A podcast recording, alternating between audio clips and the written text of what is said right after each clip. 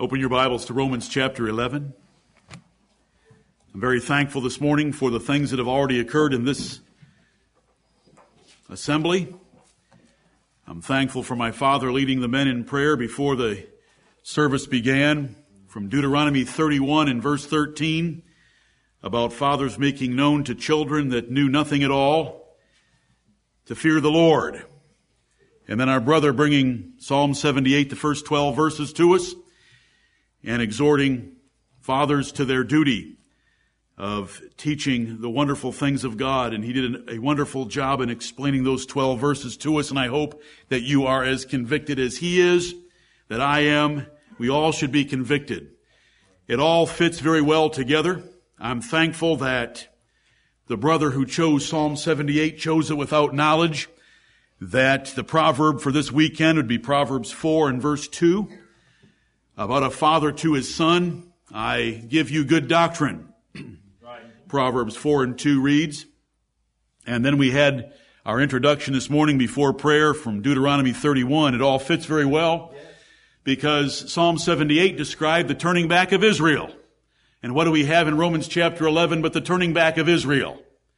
Because their fathers did not faithfully teach them to be looking for the Lord Jesus Christ Instead, those fathers got themselves involved in idolatry over 1500 years.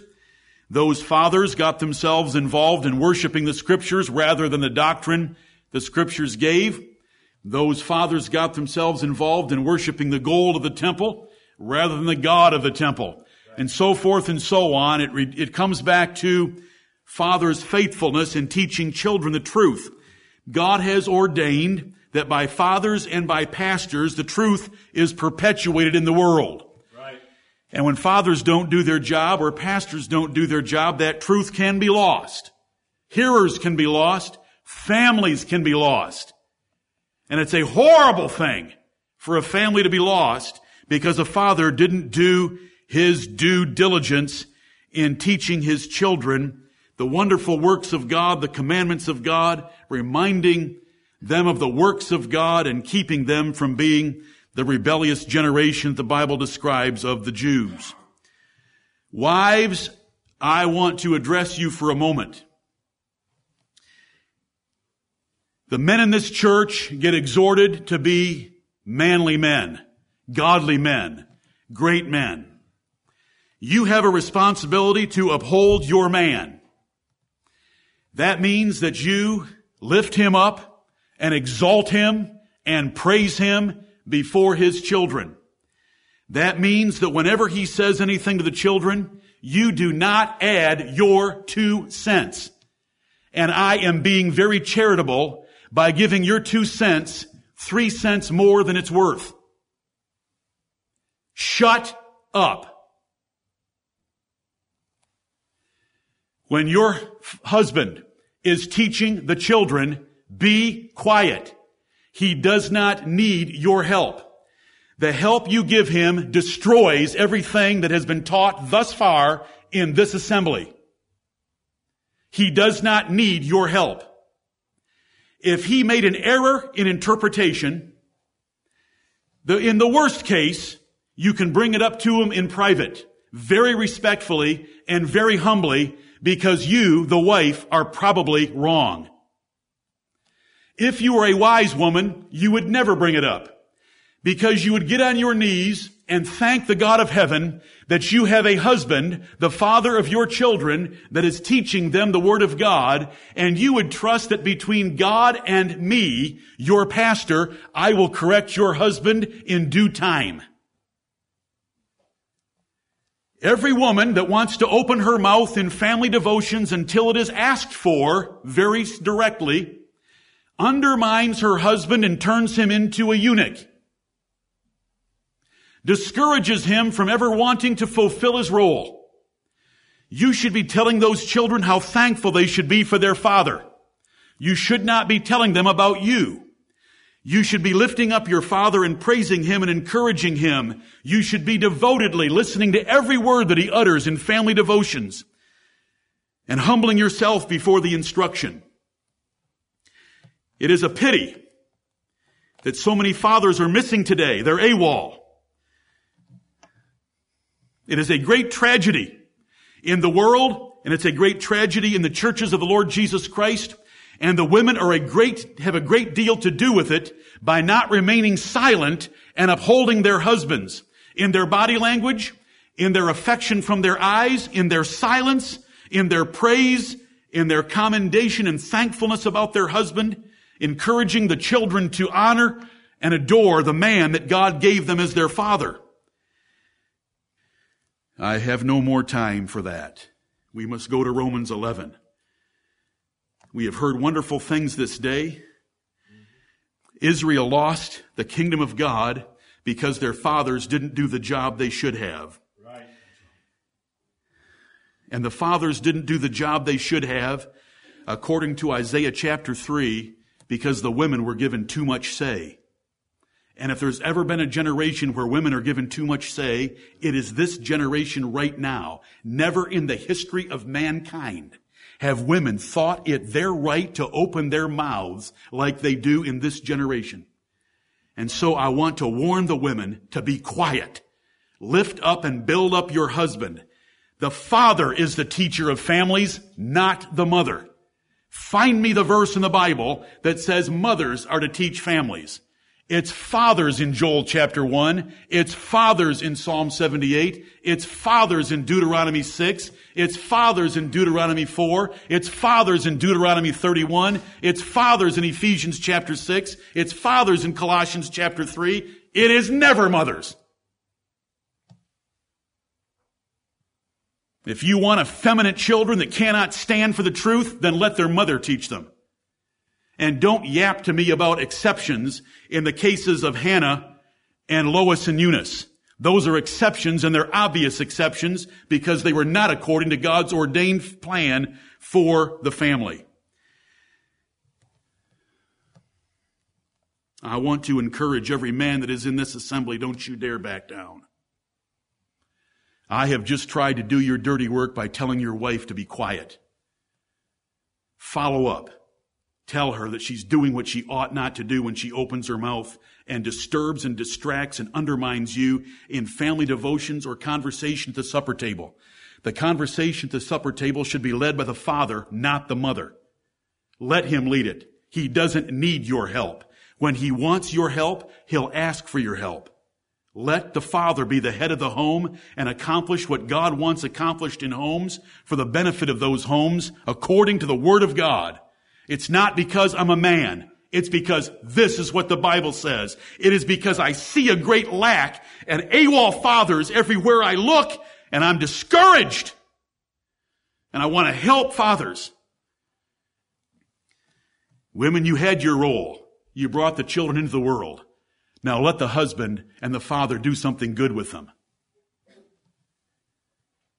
Oh Lord, God, help all of our fathers Amen. and help the fathers of all the saints scattered abroad, that they will stand up this day and be counted as mighty men of valor, and that they will teach the word of God to their children, who in turn shall teach it to their children.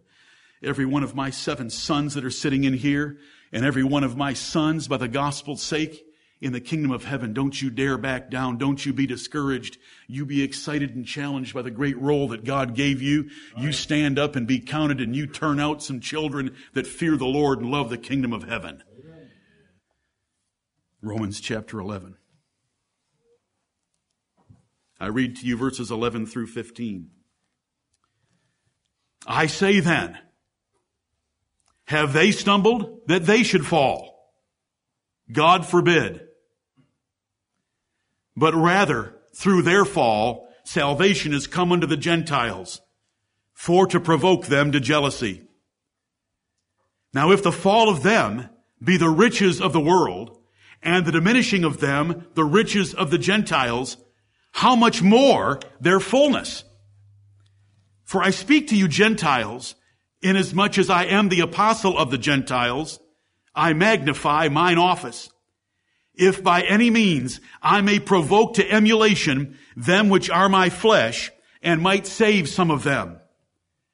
For if the casting away of them be the reconciling of the world, what shall the receiving of them be but life from the dead. Amen and amen. amen. For those that might be viewing or listening to this sermon, I would suggest that you read Matthew chapter 21 verses 33 through 46 in preparation for this chapter. My brethren, I give you good doctrine. There are wonderful things here and let's refresh ourselves very quickly with the first 10 verses. In verses 1 through 5, the apostle had started out Romans 11 by asking, has God cast away all the people of Israel? Has God cast away all the Jews? Because his language appeared that way as chapter 10 ended. And he answers with the strongest negative there is in the Bible, God forbid. And then Paul appealed to himself in verse 1, I'm an Israelite. I'm of the seed of Abraham. I'm of the tribe of Benjamin. God hasn't cast away his people, which he foreknew. And when the Bible uses the word foreknowledge, especially in Romans chapter 11, since it comes three chapters after Romans 8, it is referring to the foreknowledge of God that is part of the foundation of our eternal life. In Romans 8, 28 through 39, for whom he did foreknow, he also did predestinate to be conformed to the image of his son, that he might be the firstborn among many brethren. Moreover, whom he did foreknow, them he also did predestinate. And whom he did predestinate, them he also called. And whom he called, them he also justified. And whom he justified, them he also glorified. Past tense glorification, which hadn't taken place in, place in Paul's day, nor yet in our day, yet it's in the past tense, because when God foreknows someone, glorification is as good as done. Right. And we should take great comfort in that.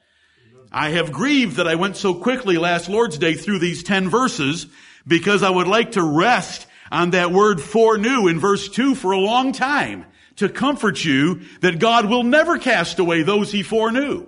Jesus would say, him that cometh unto me, I will in no wise cast out.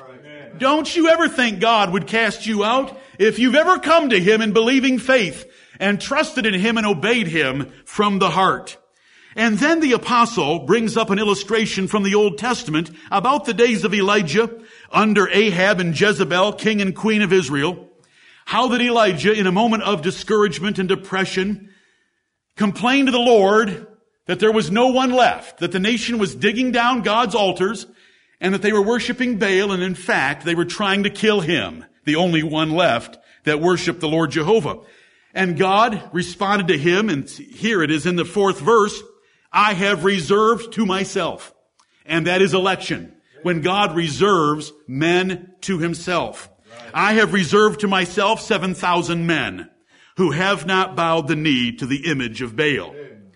And then he goes on to take that Old Testament lesson and compare it to the New Testament situation of Romans 11. Even so then, in the exact same way of back then, it is happening the same way now. Even so then at this present time also. Also meaning there's two things being compared. Elijah's day, Paul's day. Even so then at this present time also there is a remnant according to the election of grace. God has his elect people among the nation of Israel today, just like God had his elect people that he reserved to himself in Elijah's day. And then verse 6 goes on to describe what the election of grace is based on. It is based on grace, and if it's based on grace, it is not based on works at all, because grace and works are antithetical, they're contradictory, they are opposites, they are mutually exclusive to each other. If it's by grace, it can't involve any work, or grace does not mean grace in its definition. If it's of works, then grace can't be involved. Otherwise, work would no longer mean work because work is wages earned and a debt incurred, not favor graciously given to those not deserving it. And so we have a wonderful definition of grace in verse 6 and verse 5 had told us that election resulting in a remnant of a nation being preserved as God's foreknown people who were not cast away was all of grace. What then? So having given six verses, the apostle who likes to draw conclusions so that you don't get lost in a run on of many different arguments draws a conclusion. What then? What can we conclude? Israel at large, Israel as the nation hath not obtained that which he seeketh for. And we saw that Israel sought the righteousness of God so that they could be approved in the presence of God. Heaven would be theirs. Earthly preeminence and blessing would be theirs. But they sought it the wrong way because they stumbled at that stumbling stone of Christ Jesus. The election hath obtained it. These that are like the 7,000 in Elijah's day. The election hath obtained it and the rest were blinded. I wanted to rest for a while on the word rest. I'm thankful for a young lady in this assembly that went home and wrote me within a couple of hours of the preaching last Sunday who was affected by the rest. Because as you read through these first 10 verses, those are two words you should think about. Right. The election hath obtained it, and the rest were blinded. I don't want to be part of the rest. I don't want you to be part of the rest. We should thank God we're not part of the rest. Oh Lord, have mercy upon us and save us by your grace. What then? Israel at large, the nation, hath not obtained that which he seeketh for, but the election hath obtained it, and the rest were blinded. So in verse 7, we have the elect and we have the rest. The elect have obtained everlasting righteousness, reconciliation for iniquity, the end of sins. They're saved. They're the foreknown of God. God has not cast them away in any final or permanent way. And the rest are the opposite of all those things. And they were further blinded. And I add the word further because men are already blind by nature, but these were blinded further as God has done repeatedly to other blind categories of men, as I briefly showed you last Lord's Day. Then verses 8 through 10 are two quotations one from Isaiah 29 in verse 8 and then Psalm 69 in verses 9 and 10. So that we have three verses quoted in verses 8 through 10 and verse 7 has the two nouns. The election and the rest. And verse 11 has us a pronoun. They. Here we go. I say then, he started out verse 1 this way. He used this in verse 5, where he shortened it, or verse 7, excuse me, verse 7. What then? And here it is, I say then. Have they stumbled that they should fall? God forbid. Whoever he's talking about, God forbid that they should fall by their stumbling, but rather through their fall now wait a minute, Paul. I thought you said God forbid to the idea of them falling, and then you said, but through their fall. What are we supposed to believe, Paul? But rather through their fall, salvation is come unto the Gentiles for to provoke them to jealousy. Have they stumbled? This is the most important verse in the chapter. The fourth word, the fifth word, they, is the most important word in the chapter because you've got to make a choice right now. And for those of you that want more, you can always come and ask for more. Because I don't want to spend my whole sermon giving reasons pro and con as to why we make certain decisions at rightly dividing the word of truth. But if there, if there has ever been a verse in the Bible that needs a division to be made, it's Romans 11, 11.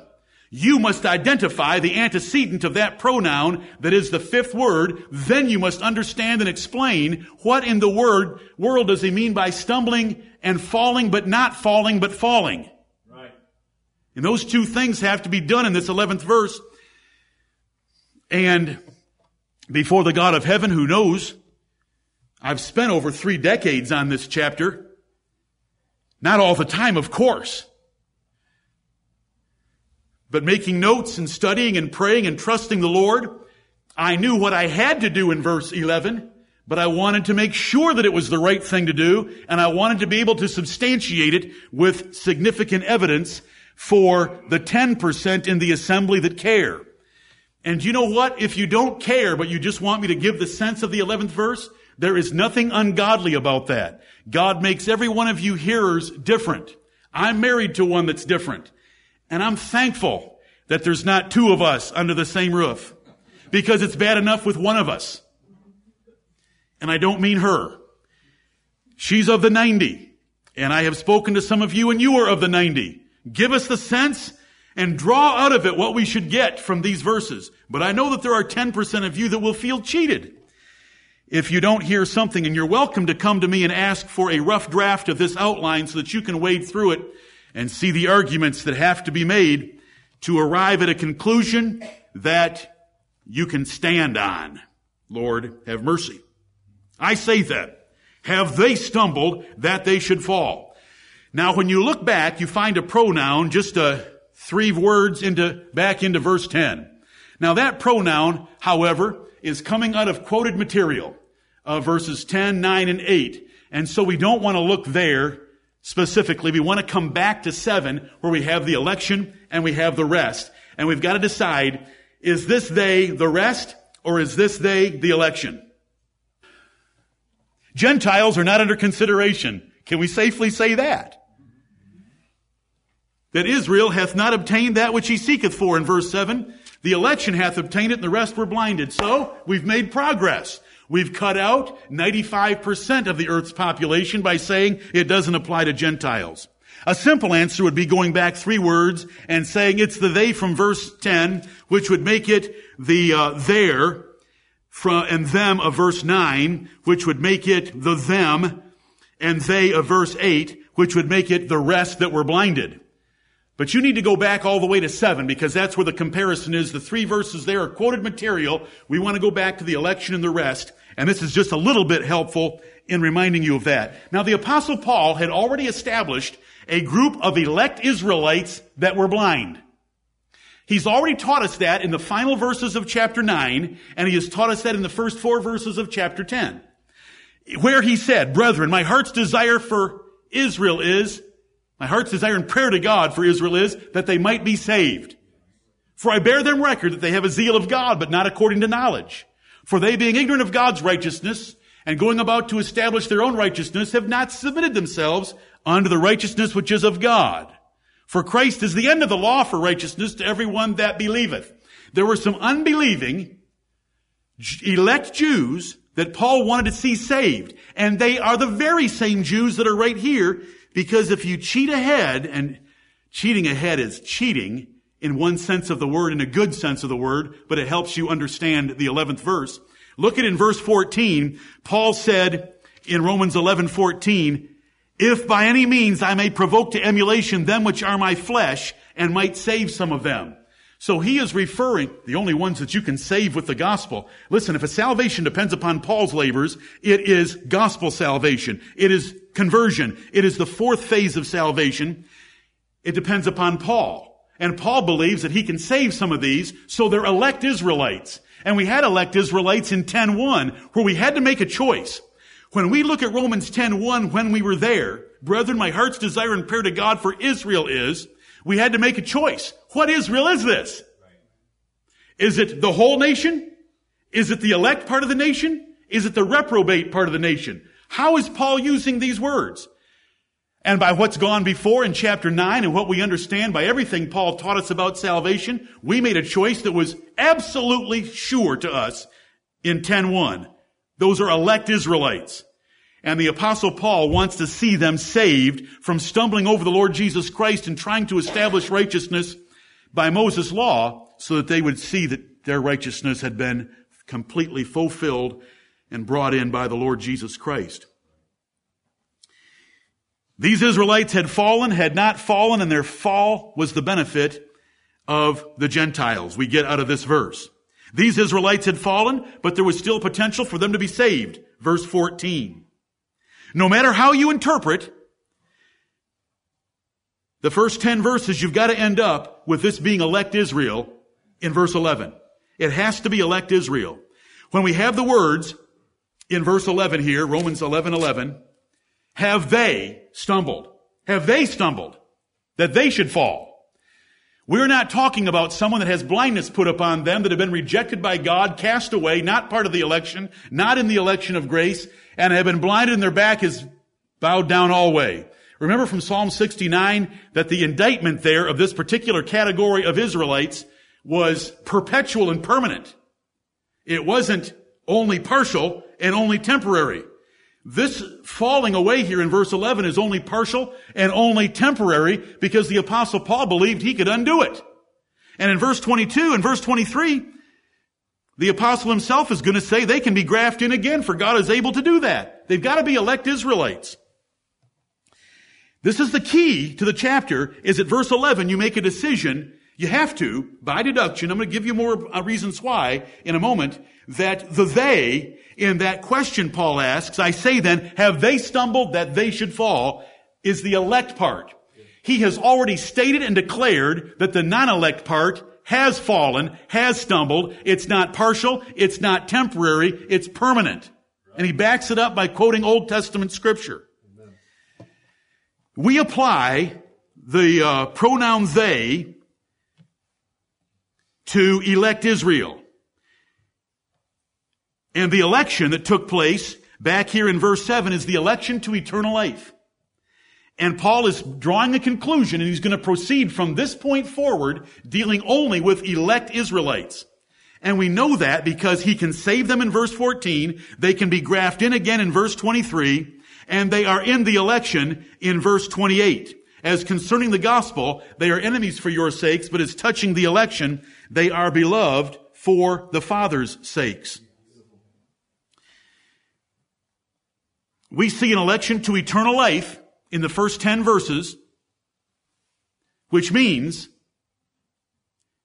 that the pronoun in verse 11 cannot apply to the rest because it would be applying to reprobates. Cannot do that. It's an election in the first 10 verses to eternal life based on the word foreknew. Based on the fact that the election in verse 28, they are in it, though they are blind to the gospel. So that in verse 7, the election cannot be set in opposition to blindness. Because in verse 28, they are elect and blind. So the first 10 verses have to be more than elect Israel separated into two categories of the blind portion and the not blinded portion. If we did that, we would have a double election in these verses of Romans 11. We would say, what then? Elect Israel hath not obtained that which he seeketh for, but the election hath obtained it, and the rest were blinded. We would have a double election of election to eternal life, then an election to gospel benefits, which we don't have yet because we have some stumbling and falling. And the issue is, in verse 10, we have just concluded three quote, three verses of quotation stating that there is a part of Israel cast off, not foreknown, not part of the remnant, not in the election of grace, that didn't obtain what they sought for, that are the rest, and that are blinded, finally and permanently and totally. And he says, I say then, because I've already introduced this category of elect Israelites to you that were stumbling over the gospel in chapter 9 and chapter 10, I want to deal more with them.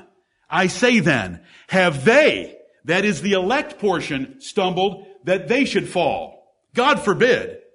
But through their fall, salvation has come to the Gentiles.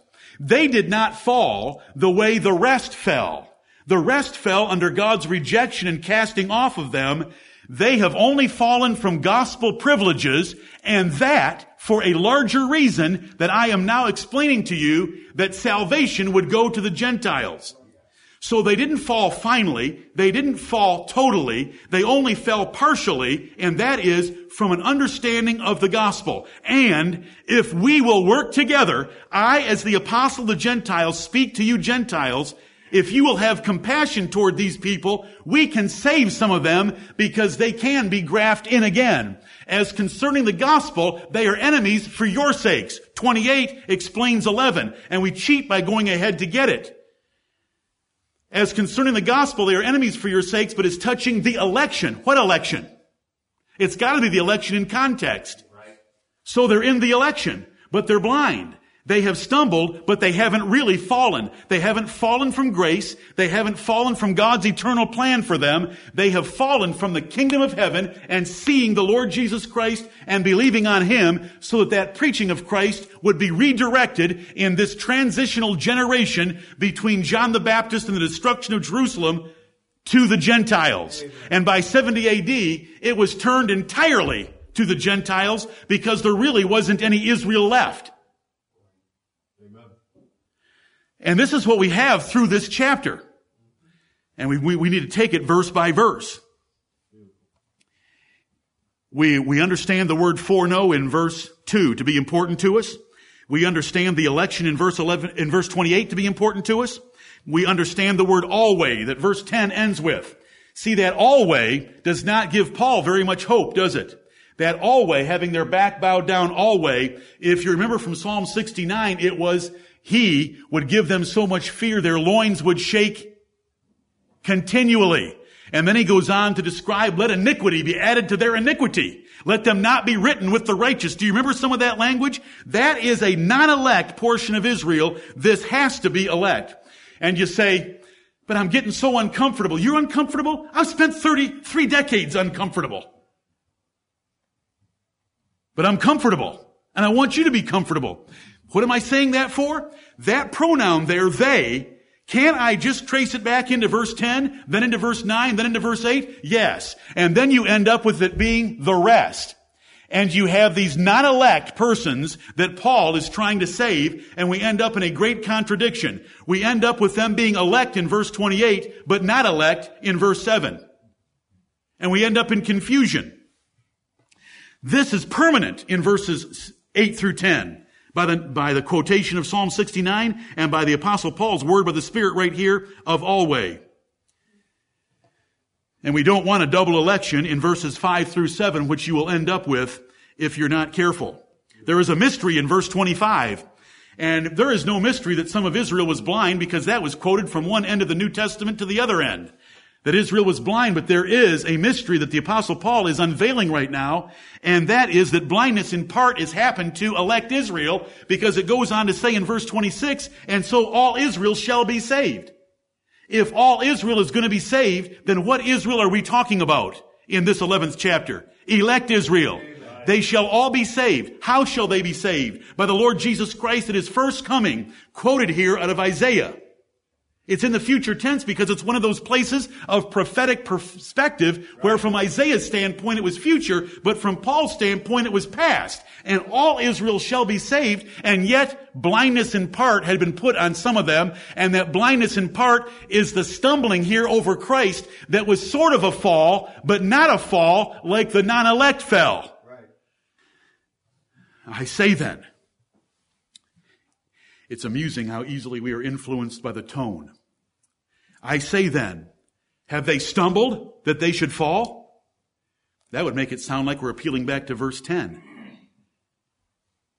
I say then, have they stumbled that they should fall? That sounds like we're appealing back to the elect of verse 7. I'm just showing you how tricky the mind can be. Now, someone will say, I don't like looking that far back for an antecedent. Well, you're not looking very far back at all because verses 8 through 10, as far as looking for an antecedent, don't count. They're quotations. Right. We want to go back to verse 7, the election, the rest. And so when we come to the word they, because he's going back to what he last said, not to what he quoted, he's going back to what he last said, and we find the they has to be elect. Because he's going to save some of them, they're going to be grafted in again, and they're in the election because verse 28 tells us they're in the election. No matter the interpretation of what you do in the first 10 verses, and nobody but the 10% should even hear that sentence, and you can come to me and ask any time. Either there's an election to eternal life and a rejection from eternal life in the first 10 verses, or it is an election to gospel privileges and a rejection from gospel privileges in the first 10 verses. And it doesn't matter what you do in those first 10 verses, because at verse 11, we've all got to be on the same path. And the same path is the they must be elect Israel. Because the rest of the chapter is about elect Israel. The distance from a pronoun to its antecedent, I gave you an illustration from Psalm 105 that I hope you'll always remember. Do you remember?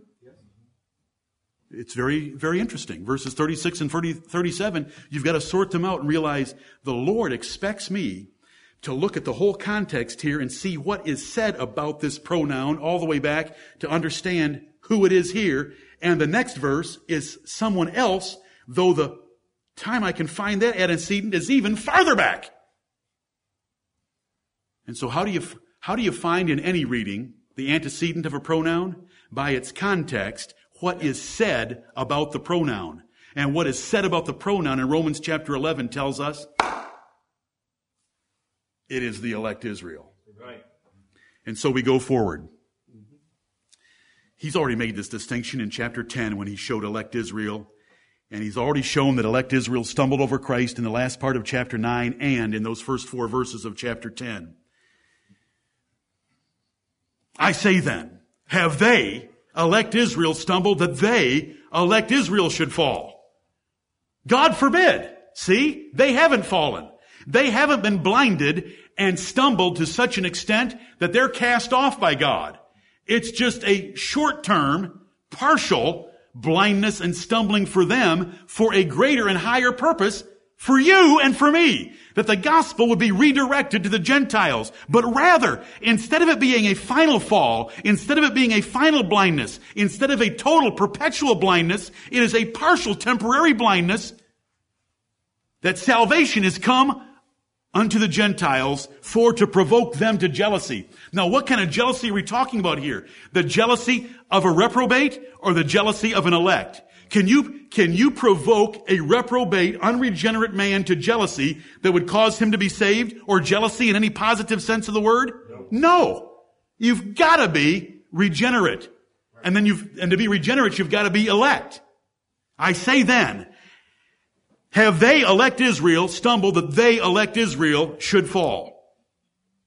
God forbid. But rather, through their elect Israel fall, which was losing some of their, their gospel sight, which was not being able to see Christ, salvation has come unto the Gentiles. They've only fallen temporarily here. Notice verse 22 says, Behold therefore the goodness and severity of God on them which fell, severity. But toward thee goodness, if thou continue in his goodness, otherwise thou also shalt be cut off. How in the world could a, could a non, could an elect Gentile be cut off? Cut off in the same way elect Jews were cut off. Notice, there's a warning here that they can be cut off.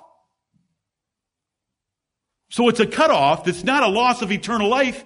It's being cut off from gospel privileges, from church privileges, from kingdom privileges. And those things are very important as we want to see quickly here that they should fall. Let's just move on. this fall is temporary. It is not, it is partial. It is from gospel privileges. It is from seeing Christ and believing on Him because that's what it says in verse 28 as concerning the gospel. When it comes to the message of the Lord Jesus Christ, they are enemies for your sakes. But as touching the election, they are beloved. Beloved of whom? Beloved of God. They are God's children for the Father's sakes. Meaning Abraham, Isaac, and Jacob. Because you'll notice that uh, in verse 28, the apostrophe is outside the S, meaning it's the plural fathers of Abraham, Isaac, and Jacob, that God would always leave them a seed. And so he did. Okay, God forbid. But rather, God has not cast them away. God has foreknown them. They haven't lost their standing with God. They haven't lost eternal life. They've only stumbled over Christ and gospel privileges so that Christ and gospel privileges could be presented to you Gentiles. But rather through their fall, this partial, temporary fall, salvation has come unto the Gentiles.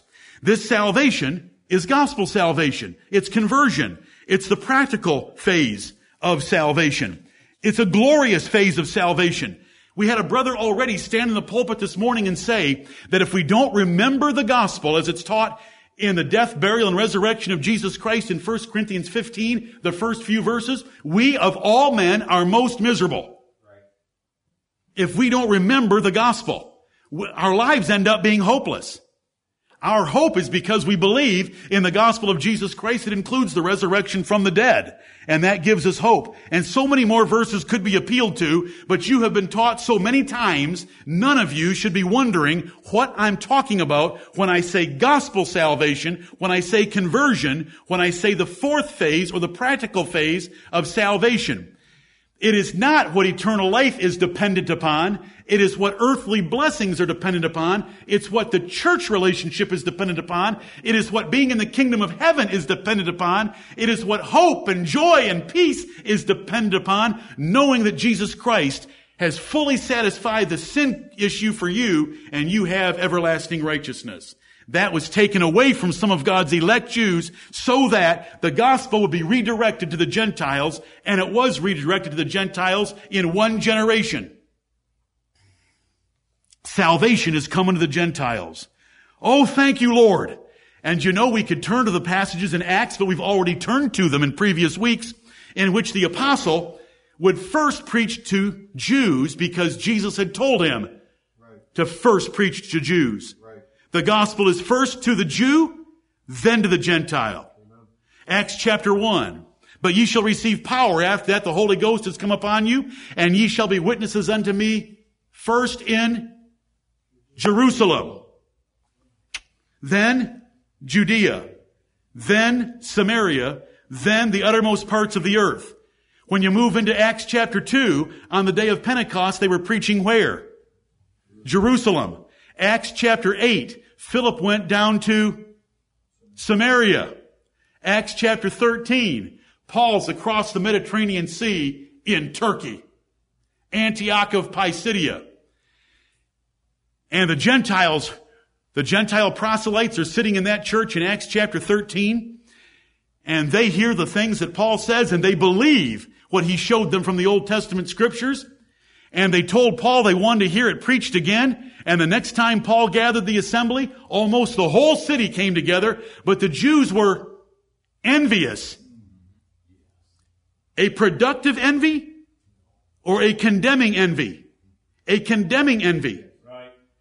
And Paul said to them, when they were, when they blasphemed and opposed his gospel, it was proper that the gospel should first have been preached to you. But since you judge yourselves unworthy of everlasting life, we turn to the Gentiles. And when the Gentiles heard this, they were glad and glorified the word of the Lord. Right. So as early as Acts 13, the gospel is being redirected.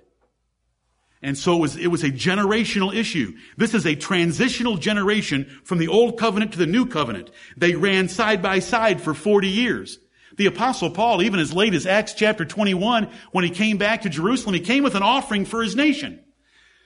And the apostles pulled him aside and said, brother, do you see how many thousands of Jews there are that believe? And they've all heard that you preach against Moses, you preach against the law, you preach against this place. Will you take a vow and go into the temple and do something Jewish just so, you understand that? The two covenants are running side by side. Well, was there ever a time when there was a chapter written and said, now it's over? Or did God just end the whole thing when a plow was pulled across the top of Mount Zion right. and ended the Jewish system? Because you know, he was saying it all along. Right. What did Jesus say to the woman of Samaria as early as John 4? Woman, believe me, the hour is coming in which your fathers and the fathers in Jerusalem are not going to be worshiping in spirit and in truth. Right. God is seeking a whole new kind of a worshiper. As early as John 4, Jesus is explaining it. The apostle explained it. It's called the time of Reformation in Hebrews 9:10. And then the whole Old Testament covenant was just destroyed when the temple was pulled down, the stones ripped apart, the priesthood killed, the altar, dis- everything disappeared. Right. Have you ever seen the Arch of Titus in Rome where they're carrying the Ark of the Covenant into Rome? The Ark of the Covenant was in Rome. Right. All destroyed that, that covenant had ended and God's dealing with them. God said to them, Your house is left unto you desolate. That temple was no longer his temple. It's left to you desolate. It's your house. It's not mine. Earlier in his ministry, he had called it his father's house of prayer. But rather through their fall, salvation has come unto the Gentiles. And this salvation is the preaching of the gospel. Because this gospel salvation is what chapter 10 had described how then shall they call on him in whom they have not believed? How shall they believe in him of whom they have not heard? How shall they hear without a preacher? And how shall they preach except they be sent? And who was sent first and big time to the, to the Gentiles? The apostle Paul, because look at verse 13. Look at verse 13. For I speak to you Gentiles, inasmuch as I am the apostle of the Gentiles, I magnify mine office. I am explaining to you what God is doing, and I happen to be at the forefront of that, of, of redirecting this gospel to the Gentiles and it was to provoke them to jealousy. The them at the last part of verse 11 is the same as the they in the first part. It's got to be elect because it's to provoke them to jealousy that's a good jealousy. This good jealousy is called in verse 14 emulation, which is another word like jealousy, and it can result in some of them being saved. Verse 12. Now if the fall of them, now wait a minute. I, I thought he said God forbid in verse 11. Have they stumbled that they should fall? God forbid. Then verse 12, now if the fall of them? Yes. It's not the final fall. It's not the permanent fall of the non-elect from verses 7 through 10, the rest. It is the elect temporarily, partially falling away by being blind to the Lord Jesus Christ so that the gospel could get redirected. They didn't fall from God's plan. They didn't fall of the book of life. They didn't fall out of the election of grace. They were still a part of the remnant, but they were a blinded part of the remnant, which he tells you in verses 25 and 28. And I have to move on now. Uh, but, but anyone who, the 10% that want more, I'll give you more. And, uh, we can rejoice in the scriptures together and sometimes they're more difficult than others. And when the Lord gives us some light on them, we're thankful and we praise His glorious name. Now, if the fall of them, these elect Israelites, be the riches of the world, and the diminishing of them, these elect Israelites, the riches of the Gentiles, how much more their, these elect Israelites, fullness of getting them converted. The, the, the purpose right here is for the apostle to stir up these Gentiles so that they would feel toward these Jews the same way Paul felt toward them. There's two things to get out of these verses. Really. Two. One.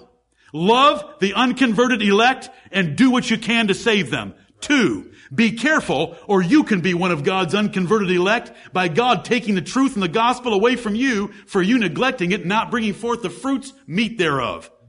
Because he's going to describe the goodness and the severity of God and that severity could fall on Gentiles very easily, more easily than it fell on Jews because they weren't even natural branches belonging right. in the tree. And so right now, I want you to understand these five verses are trying to stir up these Gentiles. I'm the apostle of the Gentiles. Listen to me explain this to you. They, they're, the only reason they're unbelieving, the overwhelming reason, the overriding reason is for you Gentiles to be converted. I want to see them saved. Now, if their lack of belief is your riches, just think what it's going to be like when some of them are saved. Do you know what it would have been like to have had this explained to you and have this understood to see a Jewish convert around 71 AD? Do you know how exciting that would have been? For a Gentile church in some city like Corinth where there was a population of Jews? See converted Jews because the gospel of the kingdom was most fully established when Jesus Christ came in power in judging his enemies in 70 AD. That event was, was tremendous. That's why Jesus said in, in, in, the Gospels, Matthew, Mark, and Luke, he said, there be some of you standing here, and he wasn't talking to Gentiles, there be some of you standing here that shall not taste of death till they see the Son of Man come in his kingdom, come in power. Right. And what effect was that going to have on elect Israelites by 71? They were going to believe again. It was going to be the fullness again. I believe that this passage is transitional and generational. There is nothing 2,000 years long here. This is ridiculous to even think that. These are Jews that Paul himself personally was going to try to save. Paul is not trying to save Jews that were going to be born 2,000 years later. If you go through this passage, and this is not for today, but if you go through it and look for every verb tense and every description, it is at this present time, now, now. It's for that period. You say you get 70 AD into everything. Oh no, I don't. Why don't you go back and listen to a few sermons called what I, about what I think of preterism? And I have to defend that every, every week. No, I don't see everything fulfilled in 70 AD, but I will tell you this, that that transitional generation was of incredible importance in the New Testament, and to not see it or to underestimate it is to leave yourself blind as to much of the New Testament. Right. Do you remember how useful it was in the book of Hebrews for us to understand that some of those severe warnings that God gave to Hebrews, obviously Hebrews refers to Jews, those warnings were tied to what was going to happen to their nation in 70 AD. This transitional generation was to get the gospel to the Gentiles. By 70 AD, how many apostles were running around preaching to Jews only? Anybody want to raise their hand and take a stab at this one? First of all, how many apostles were running around? None. How many were running around preaching to Jews only? None. The gospel had been completely redirected. Right. Do you know what it's called in verse 25? The fullness of the Gentiles. You say, I thought the fullness of the Gentiles meant when all the Gentiles are saved. You really believe that? I thought the fullness of the Gentiles was when the time of the Gentiles is fulfilled.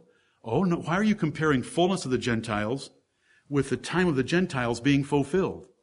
Why would you take the word fullness of the Gentiles in verse 25 and make it any difference, I mean, any different in meaning than the fullness of the elect Jews in verse 12? It's not a time prophecy. It's a fullness prophecy. As soon as the gospel was fully redirected, that blindness was lifted. It was a temporary generational blindness on some elect Israelites to get the gospel to the Gentiles. Now, if the fall of the, now listen, brethren, it's time. And you know what I mean by that. So briefly, and I'm way short of my goal for the day. Verse 12. Now, if the fall of them, this is the partial, temporary fall from believing the gospel of Jesus Christ and having church and gospel and kingdom privileges if the fall of these elect Israelites be the riches of the world. And this is what I'm going to end with verse 12. The riches of the world.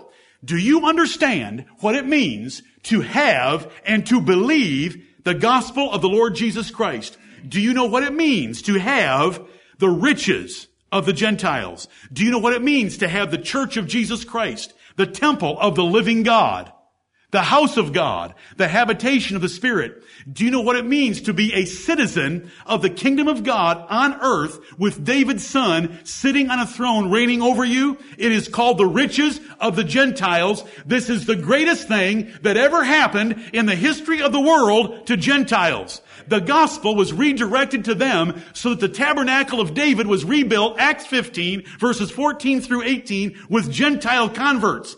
Do you, do you appreciate this day, at this hour, sitting in this house, that the gospel has come to you, you idolatrous, sun worshiping, moon worshiping, child sacrificing, stone worshiping, insect worshiping, pagan perverts? I speak of my father's house and all of us together. Right. This is the greatest thing that ever happened to the Gentiles. Amen. I want you to see some, listen, I want you to see some words in this passage and not just be thinking about the technical difficulties of interpreting it correctly, but thinking about some of the words that should leap off the page at us. This is the riches of the Gentiles. Among all the nations of the earth, whether you look at the Far East and the Asian nations, or you look at the North American and South American continents whenever they were populated, and you look at that little tiny nation of Israel. Those were God's people. That was God's kingdom on earth. They only had the truth. They only knew about his coming son. They only were in subjection to David, their king. God took that from them because they did not worship him properly and gave it to Gentile nations. It's called the riches of the Gentiles. What makes Gentiles rich? Their inventions in any field of science? Their learning in any field of philosophy? Their accomplishments in any field of athletic endeavor? What is the riches of the Gentiles? It is the kingdom of God. It is the gospel of Jesus Christ. This is what is exciting about this passage. And the apostle is saying to them, now listen, my Gentile brethren, remember, I'm speaking to you Gentiles, verse 13. I am the apostle of the Gentiles. Remember, I have something very specific to teach you because I am leading this redirection of the gospel. if the fall of these elect Israelites from their gospel privileges are your riches, and the diminishing of them are your riches, how much more their fullness?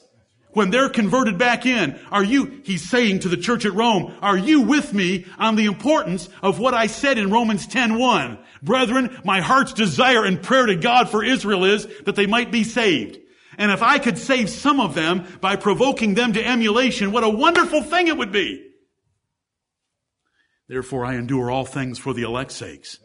Jews and Gentiles. That was the apostles' driving ambition. And it should be the church at Rome and the church in Greenville as well.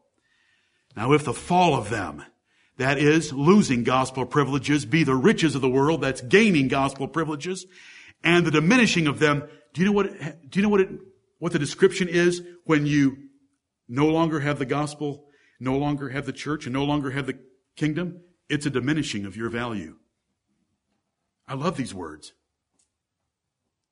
They were diminished. They were put in poverty. The Gentiles were made rich.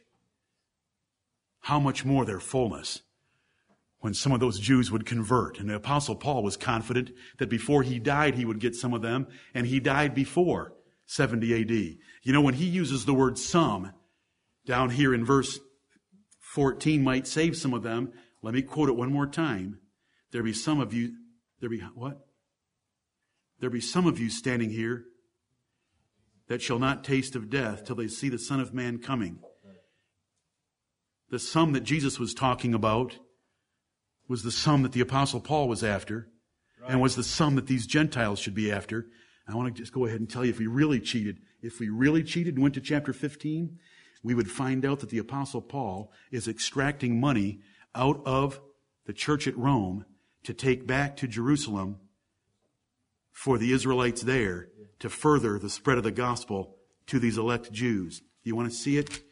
It's, it's chapter 15, it's verse 25. I, but now I go unto Jerusalem to minister unto the saints, for it hath pleased them of Macedonia and Achaia to make a certain contribution for the poor saints which are at Jerusalem.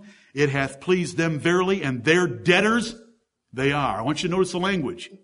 Their debtors they are, for if the Gentiles have been made partakers of their spiritual things, their duty is also to minister unto them in carnal things. And so there was going to be money being transferred across the Mediterranean to the church of the Jews in Jerusalem for the taking care of those poor saints and the spread of the gospel in that place. Toward whom? Toward these elect Israelites. And the apostle Paul was wanting to save some of them. But I, we're going to end with verse 12. Now if the fall of them be the riches of the world, do you appreciate what you have? I share emails with you from time to time to make you realize that if you didn't have a church, it's lonely. Right. And if you feel lonely in the church, it's because you are not doing your job in the church. Remember, you all agreed with me when you joined this church and you all agreed with everyone else that the church is not where you go to get loved. The church is where you go to love. And if you love like you're supposed to, you will be loved in return. If you will encourage and praise and lift others up in the Lord like you're supposed to be doing, they will in turn lift you up and encourage you in the Lord. If you are using the church like you should be using it, it's a wonderful blessing. We are in the kingdom of God on earth. The son of David is on its throne. That is a fabulous blessing. The kings of the earth the kings of the Gentiles came to hear any words that would drop from Solomon's lips. And I want to tell you, one greater than Solomon sits on our throne. In him are hid all the treasures of wisdom and knowledge. Colossians 2, 3. In him is the fullness of the Godhead bodily. That's our David. That's our son of David. That's the Lord Jesus Christ.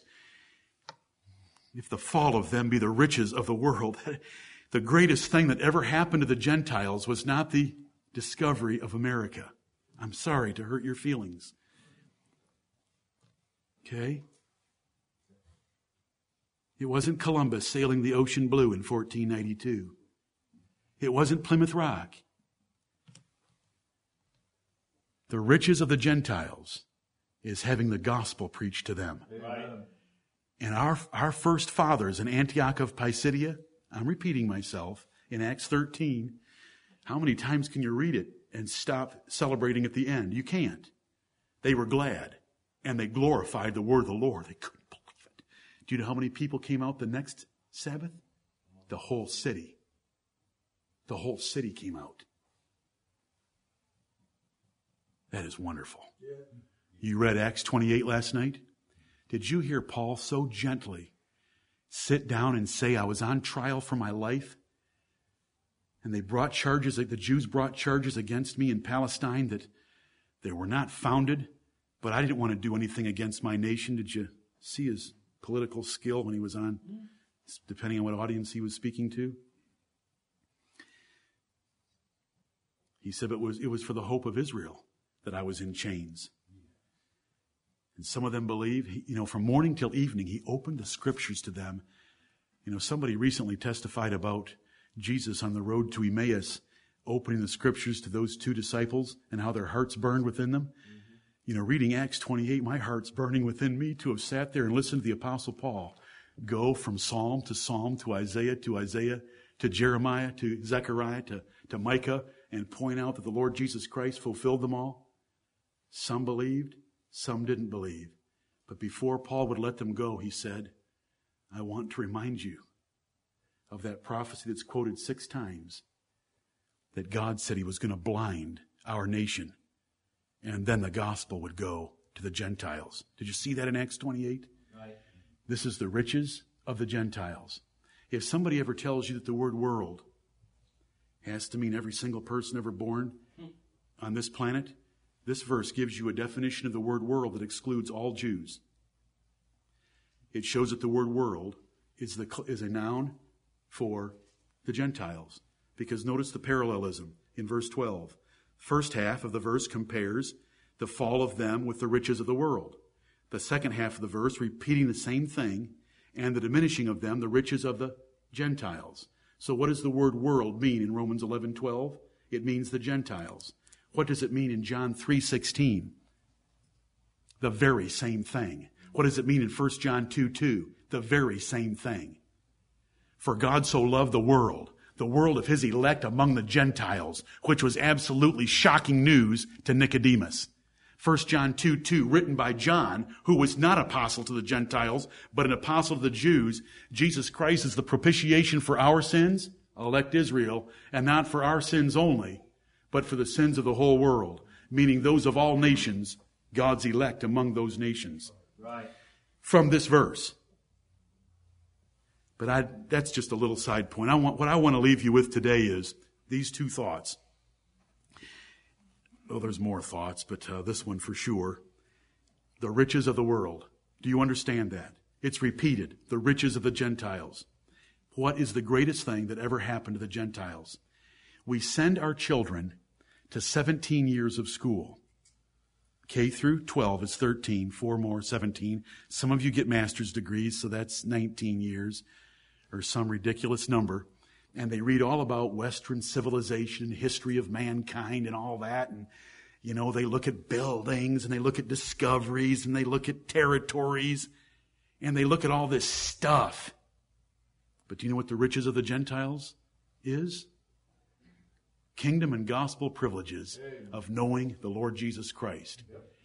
And for Gentile nations to have within them little churches here and there that are outposts of the kingdom of God on earth under King David, that is the Lord Jesus Christ, that is the riches of the Gentiles.